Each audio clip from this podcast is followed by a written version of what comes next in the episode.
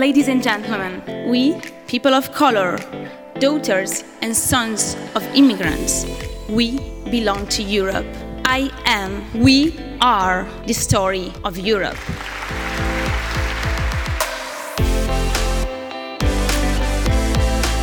Hello, everybody, and welcome to this new episode of We Belong, the stories of the new daughters of Europe. I'm Yasmina Ouirhrane, and I'm an expert on peace and security at the AU EU Youth Cooperation Hub. And today, while the coronavirus crisis keeps hitting our continent and paralyzing our societies, we keep our promise to give a voice to the extraordinary daughters of Europe. Today, we take you to Spain to meet a committed and inspiring young woman. She advocates against racism and Islamophobia. She talks to us from Barcelona, a city that I love. And her name is Miriam Hatibi. Hello, Miriam. Hello, Yasmin. Um, How are you? I'm fine, thank you. Welcome, Miriam.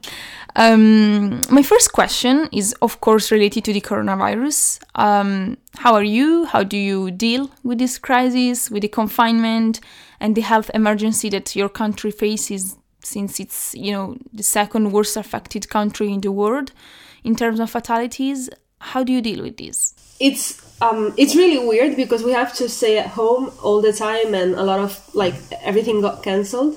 It's like you have to change your routines and get used to working from home. So it's like a really weird moment. I think we're not really realizing what's going on.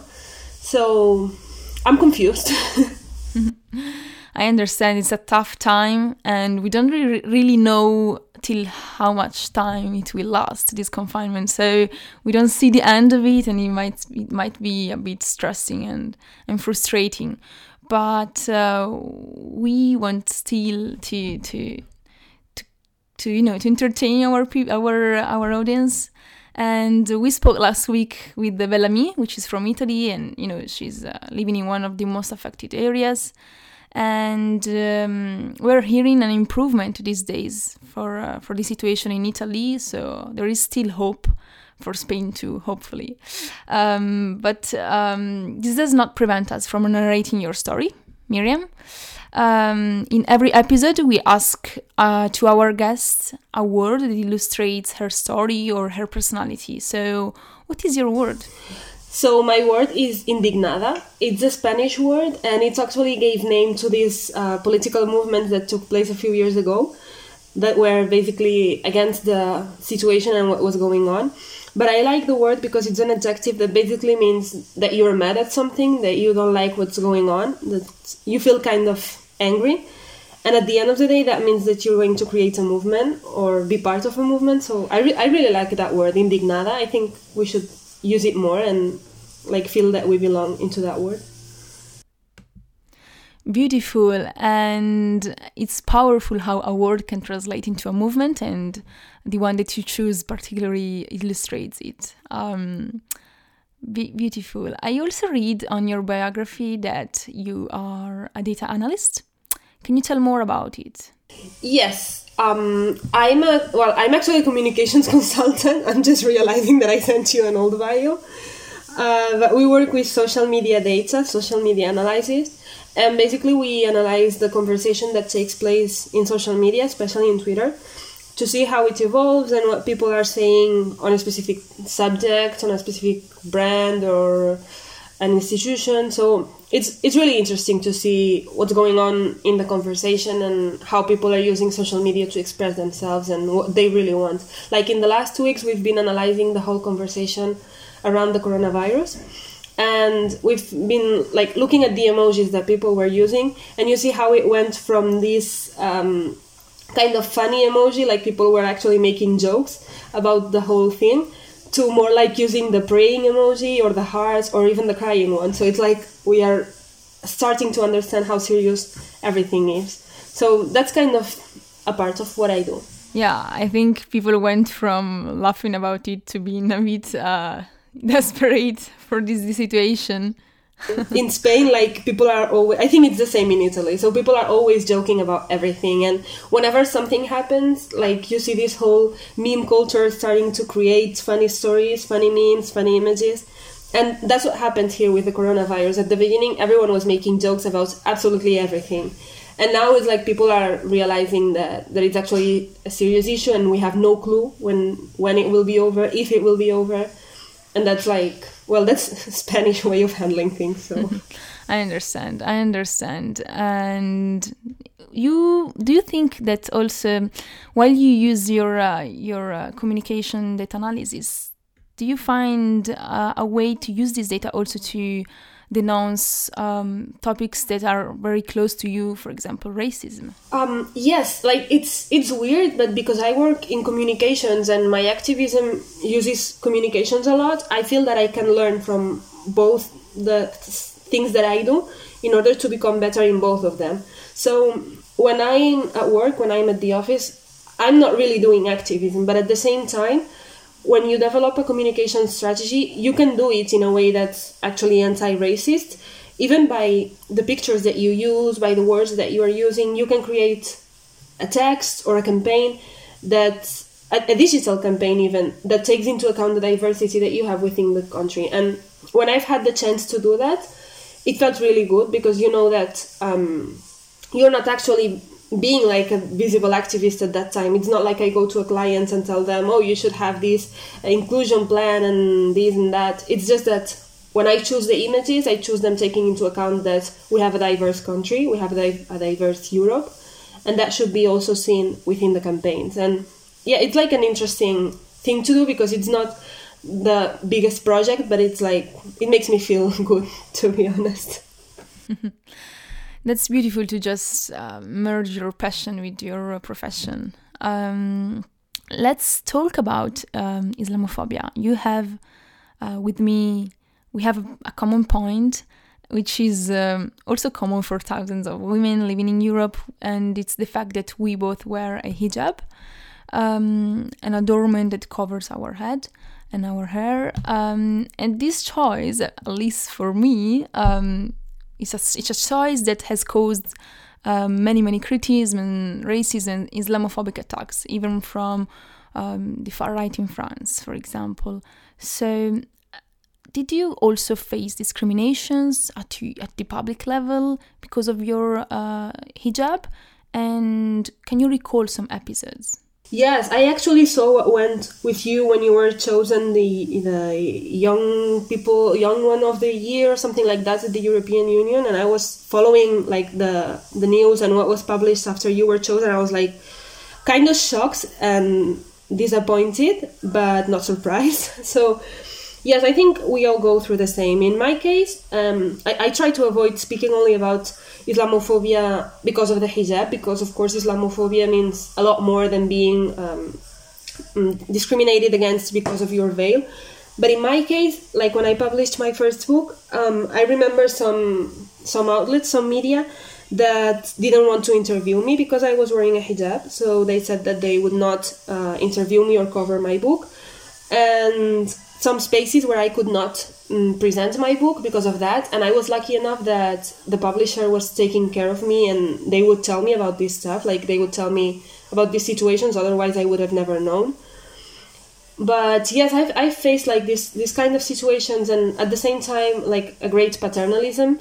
The other day, I was speaking to someone who works at TV and they were like, oh, you know, someone will call you from TV because they are trying to work on bringing inclusion into TV and being more diverse and this. And but they are still working on that. So I was like, wait, you're hiring people all the time, especially like in these TV shows where you have people just commenting on different stuff. Like there's always new faces all the time. You're bringing in new people, so do you really have to go through this whole process in order to call me? Um, it felt like really weird because it's not direct discrimination. It's not that they are telling you we're not gonna call you, but it's like if we ever call you, it will be because we went through this whole diversity plan and decided whether we wanted you here or not. And that does not happen with other people.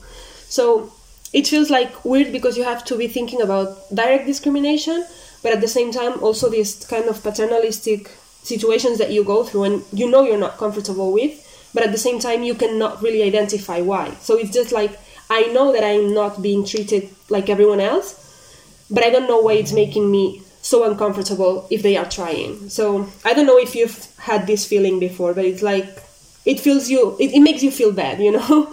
because like maybe I'm not grateful enough, but yeah, I'm indignada, so what can I do about it? I understand, and I think that there is really a fear from society to just see this diversity. And so um, people might not be ready to face it, and the um, brave act to just put a woman out there and be like, okay, this is not normal. Uh, it's something that media are not yet ready to do, I think, and also in politics. Um, and the sad thing is that often when we see these women, we we just see them as a token, as you know, to stick the box, to just you know put that diversity, uh, you know, uh, in the puzzle. But um, sometimes we need also token. What do you think? We need more token. At least there is there there. Unfortunately, uh, we have to to promote this diversity because it's not that evident to just uh, to just have it naturally. So forcing it might be a solution to at least have it. Yes yes I, have I've been thinking a lot about positive dis- discrimination and i completely agree with what you're saying. Like we're always the token one. And it's like when you're somewhere speaking it's not uh, yasmin or it's not miriam it's the muslim one. So whatever you say uh, will be actually taken as if you were speaking for the whole Muslim community, and anything you say will be read from the perspective of whether you're Muslim or not. So, whatever I say, even if it's related to economics, politics, um, any topic I might speak about, there will always be a comment saying something like, um, try saying that in Saudi Arabia, try saying that in your country, uh, you shouldn't be speaking if you're wearing a scarf, like whatever you say.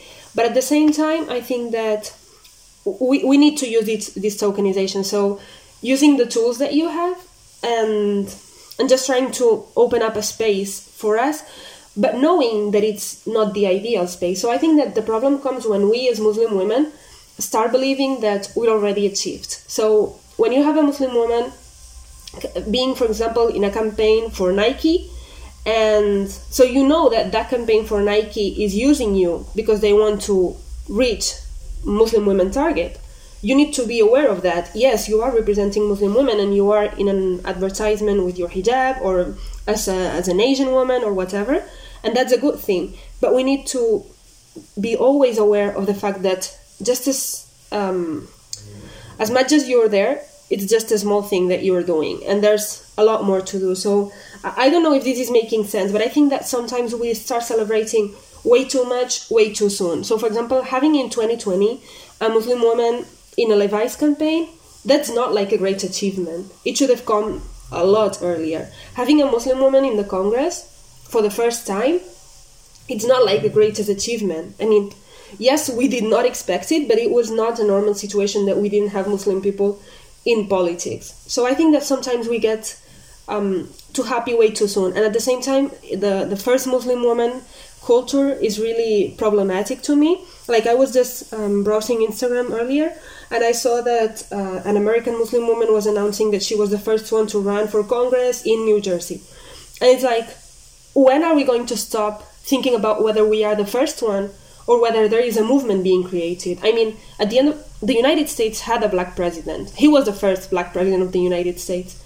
But the United States is probably more racist now than it was eight or ten years ago. So celebrating the first one culture is just making a thing that we have to start ticking boxes of whether we went somewhere or not, and not whether we changed the whole culture and the whole mindset behind it. And I think um, it's better to maybe not have a president, but have a whole team of I don't know consultants around the president that's diverse rather than just celebrating the fact that we are in the picture. I, I don't know how you feel about that, but that's like my my situation now. I totally agree, and you know when I was um, uh, getting out there, putting out there, we belong. This was precisely one of the first uh, messages that I wanted to put out, and I quickly mentioned it on on the introduction video, but I wanted to emphasize this, you know, this problem of, of being the first. You know, being the first to achieve something doesn't mean we, we, we made it. It doesn't mean we, because we focus too much on that only person and we forgot the bigger picture, right? Totally, yes, totally. And it's really, I, mean, at the end of it's just um, this way of being really individualist. Is it is it the word individualist, individualistic? When it comes to mm-hmm. social movements, it's like you need to have the first one, and it's normally with a name, and the whole media will want to interview them. But it's just one person, and I think that we, we need always to bring the collective with us, always to think about what movement you're part of. So yes, Yasmin, you were chosen.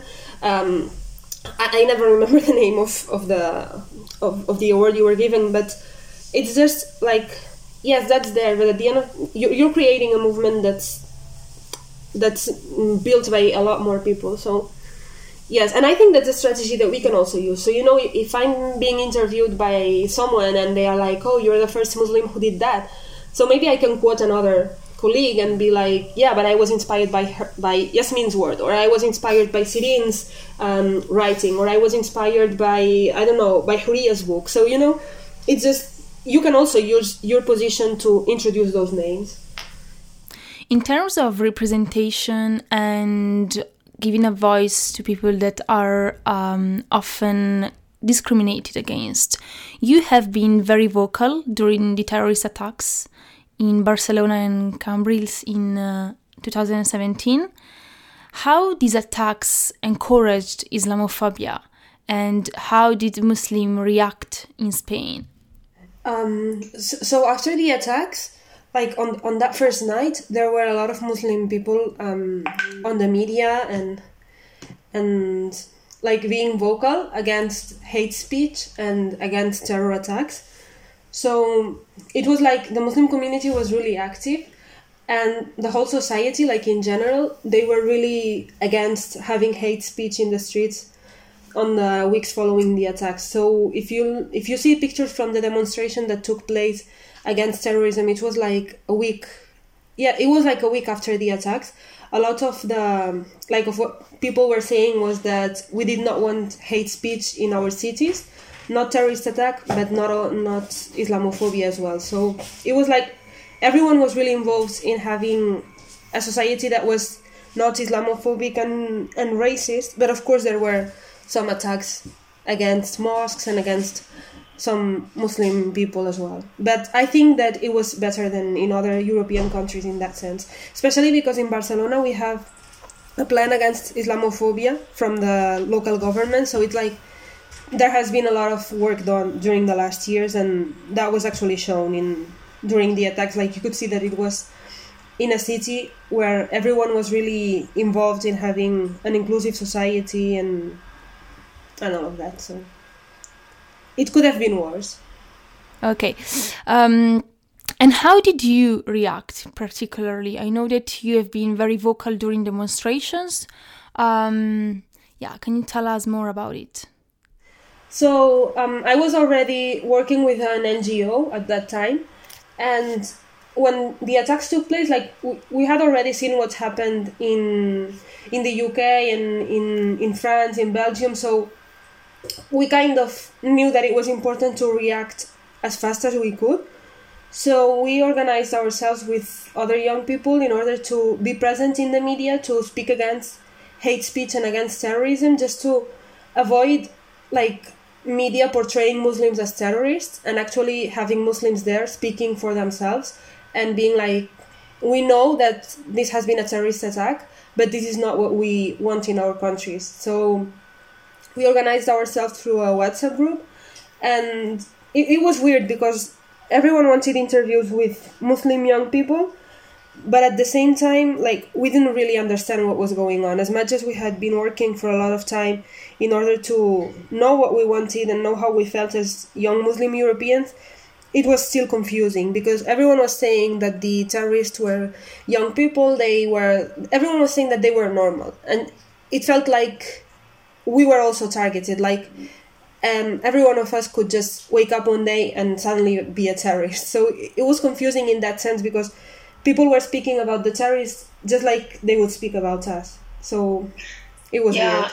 It's exactly the same that we felt in in France uh, following the terrorist attacks in Paris and um, this sense of a double pain because of as Muslims we feel attacked because we are betrayed in our values, but also as citizens. And then we're also attacked by people that are scared of us or that fear that we might become radicalized.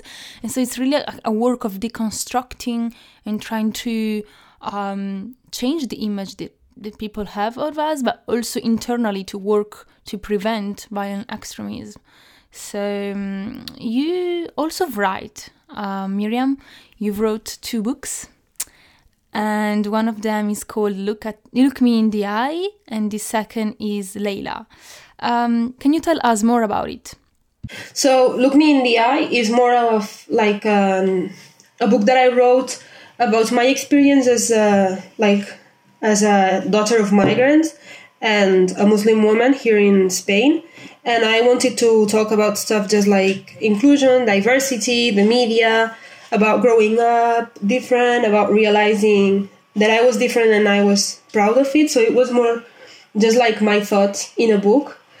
And Layla is a children's book, and we worked with Maria Benarab. She's an illustrator, and it was it's the story of Layla. She's the daughter of a Muslim woman, and she's explaining at school why she speaks, well, why her parents speak Moroccan, why her mom wears henna, why she celebrates Ramadan, and at the same time, she's discovering that even Muslim communities are really diverse. So it's kind of following Layla during, like, while she gets to know herself and she also explains herself. So that's a children's book. And Look Me in the Eye was more like what I think and how I would explain it in during like I don't know if when you go to a high school or you have a speech, it's always you always have to explain the same things.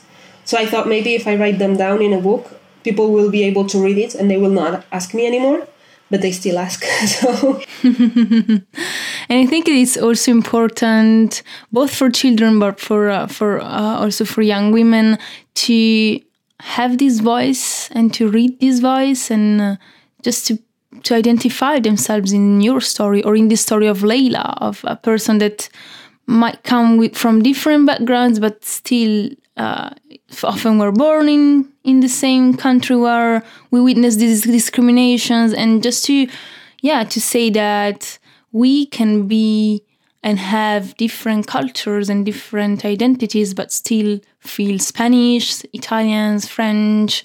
Um, it's also a work of citizenship. Don't you think it, you know, it's interesting also to involve uh, institution and local institution, by the way, to to do this work?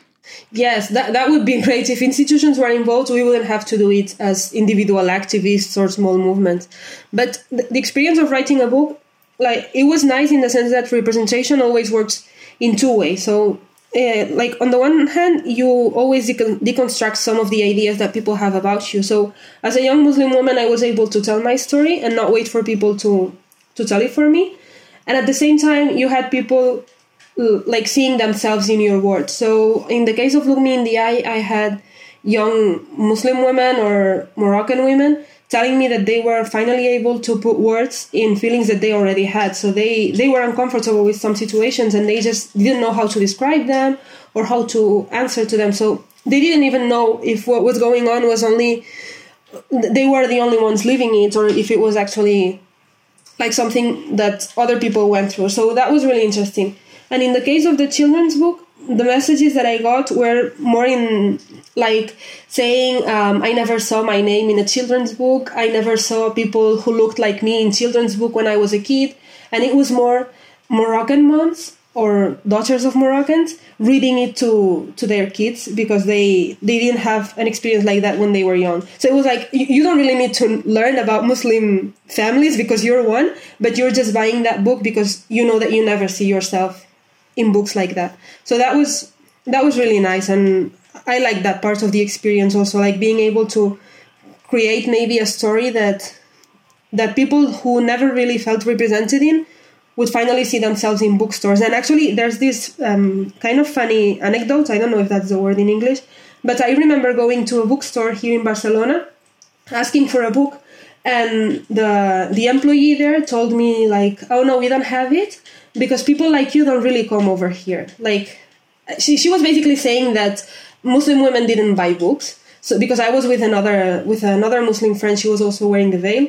And she basically told us people like you don't come to bookstores. So having a book published and sold in that bookstore like a year later was kind of i don't know it felt good. So and I think that, you know, the violence of not having access to culture and thinking that women like us, we are, yeah, we're not just present on, on public spaces as library, as, uh, you know, spaces of knowledge.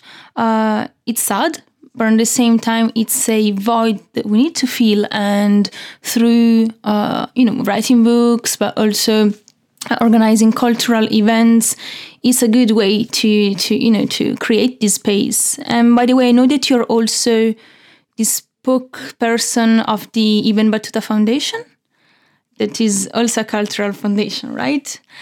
And um, for those who don't know ibn battuta was a medieval moroccan traveler who wrote one of the most uh, the world's most famous uh, travel logs which which is called uh, Rihla.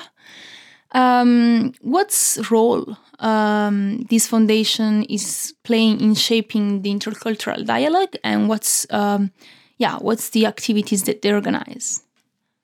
So the the foundation it, it kind of has like two type of activities. One is more like the daily type of activity, working in the neighborhood where the location is where the foundation is located. It's a neighborhood with uh, a lot of migration, especially coming from Morocco, Bangladesh, and Pakistan. So a lot of the the work that takes place there is more helping people learn the language, Spanish and Catalan, finding jobs, creating their own businesses. So it's an NGO more working with people in that sense, directly with people in the neighborhood. And the other type of work that we do is more cultural, more aimed at bringing cultures together. So, for example, there's a lot of dates, important dates here in Spain that take place and Ibn Battuta take, like participates in those dates. For example, in Sant Jordi, which is the international like the international day of the book, is really important here in Barcelona, and we participate in that by bringing also like books inspired by Moroccan stories or by Moroccan authors. Um, there's also the like like different cultural activities that take place in Spain that are really known to the Spanish people, and we have the foundation participate in them in order to bring bringing people together. So that's very good, and also I know that in in Barcelona there is yeah there is a particular uh, area where there is a condense a condensation of of immigrants. Uh, do you think that people still can um, meet and you know social classes interact, or it's really you know, kind of seclusion or uh, division that we can see, for example, also in France?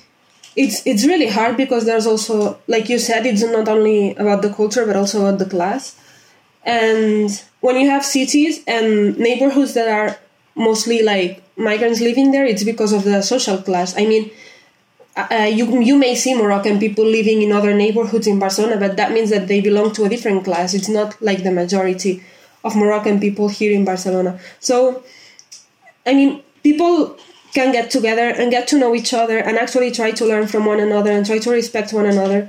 But I think it's important to to understand that not everyone not everyone wants that. So that doesn't mean that they have not read.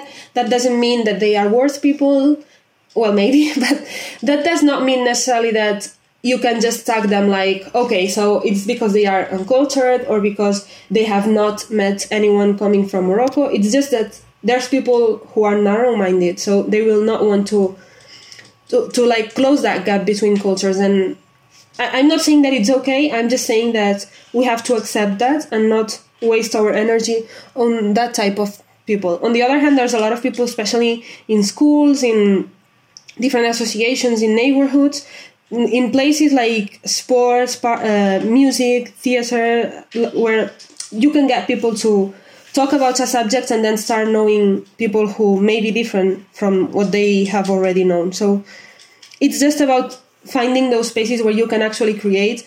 An environment that feels natural for everyone to share their story. So you cannot bring people together and be like, okay, so you're Moroccan, you're Spanish, now you have to be friends. It's just, it would be really awkward. It's just about creating spaces that where people feel like they are sharing something. I mean, maybe it's a party in the neighborhood, maybe it's because they shop together, maybe it's because they are learning something together. And from Yes, from their own yes, and then th- that's where they start creating their links and they start like they become friends and and that's the nice thing because if if you force people to get get along that, that doesn't that's not really changing society Of course, yeah, of course. And I think creating activities where, yeah, there is this interaction between classes, between uh, culture is essential. And I really appreciate your work for, you know, a democratization, if I could say, of culture and making it available for everybody and creating stories where people can identify to.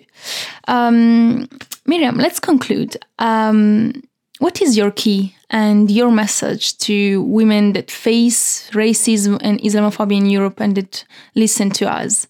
Uh, what is one key that you want to share with them? um, i think it's important to like acknowledge that we all get tired at some point and it's okay to feel down sometimes and feel like you do not belong in any movement. And then that doesn't mean that you will not be able to find yours. It's just that social movements are really hard sometimes for women to to get into and find them their place even if it's like a feminist movement. But i think it's just about finding the right community and finding a place where you can actually express your express your doubts express what you care about and start working from there on. But just realizing that it's it's not always nice and it's not always like a party it's not always fun but you can find those spaces so I don't know. I mean, it's not like the big key, but I think understanding that you can be disappointed within spaces where you were supposed to feel safe. I mean, it's not your fault. It just happens, and it will happen to everyone. I think.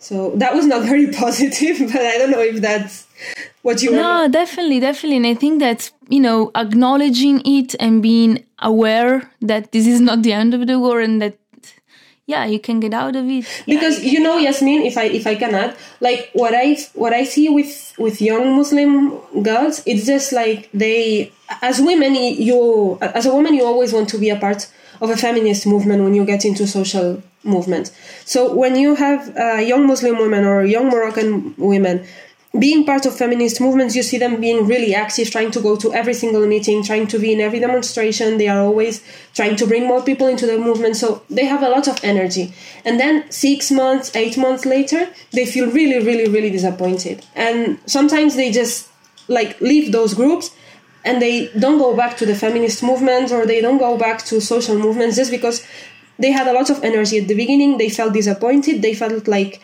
it was not worth it and they just left. So I think if from the beginning you understand that you will be disappointed at some point and that's not the end of the world, it's just about creating another movement, I think that works better for everyone. Mm, thank you, definitely. Thank you so much, Miriam. Thank you for your inspiring words and for accepting our invitation. Thank you. It was really nice um, talking to you. Thank you. Mucha, mucha, mucha suerte for your country to recover from the crisis. And we send you much love. Thank you so much. You too. Thanks. Bye. Bye. This was the end of our third episode. To conclude, I would like to share with you some keys. The first key that I would like to share with you is the Code Academy platform. You can find it online and it's free, and it's a platform where you can learn how to code. And the second opportunity that I'm happy to share with you is the One Young World Scholarship. One Young World is a conference that is taking place every year in a different city. The past edition was in London, and the next one will be in Munich, in Germany. It's an opportunity for you to advocate as a young leader, but also to meet many inspiring young people from all over the world. So I really encourage you to check on their website and to apply. You just listened to the We Belong podcast, which is a podcast produced by the Cavalcade, and you can find us on all podcast platforms and on social media on Facebook, Instagram, and Twitter. Don't hesitate to share with us your feedback and send us your stories of belonging. What does it mean for you to belong? Send to us your responses. And thank you for listening to We Belong.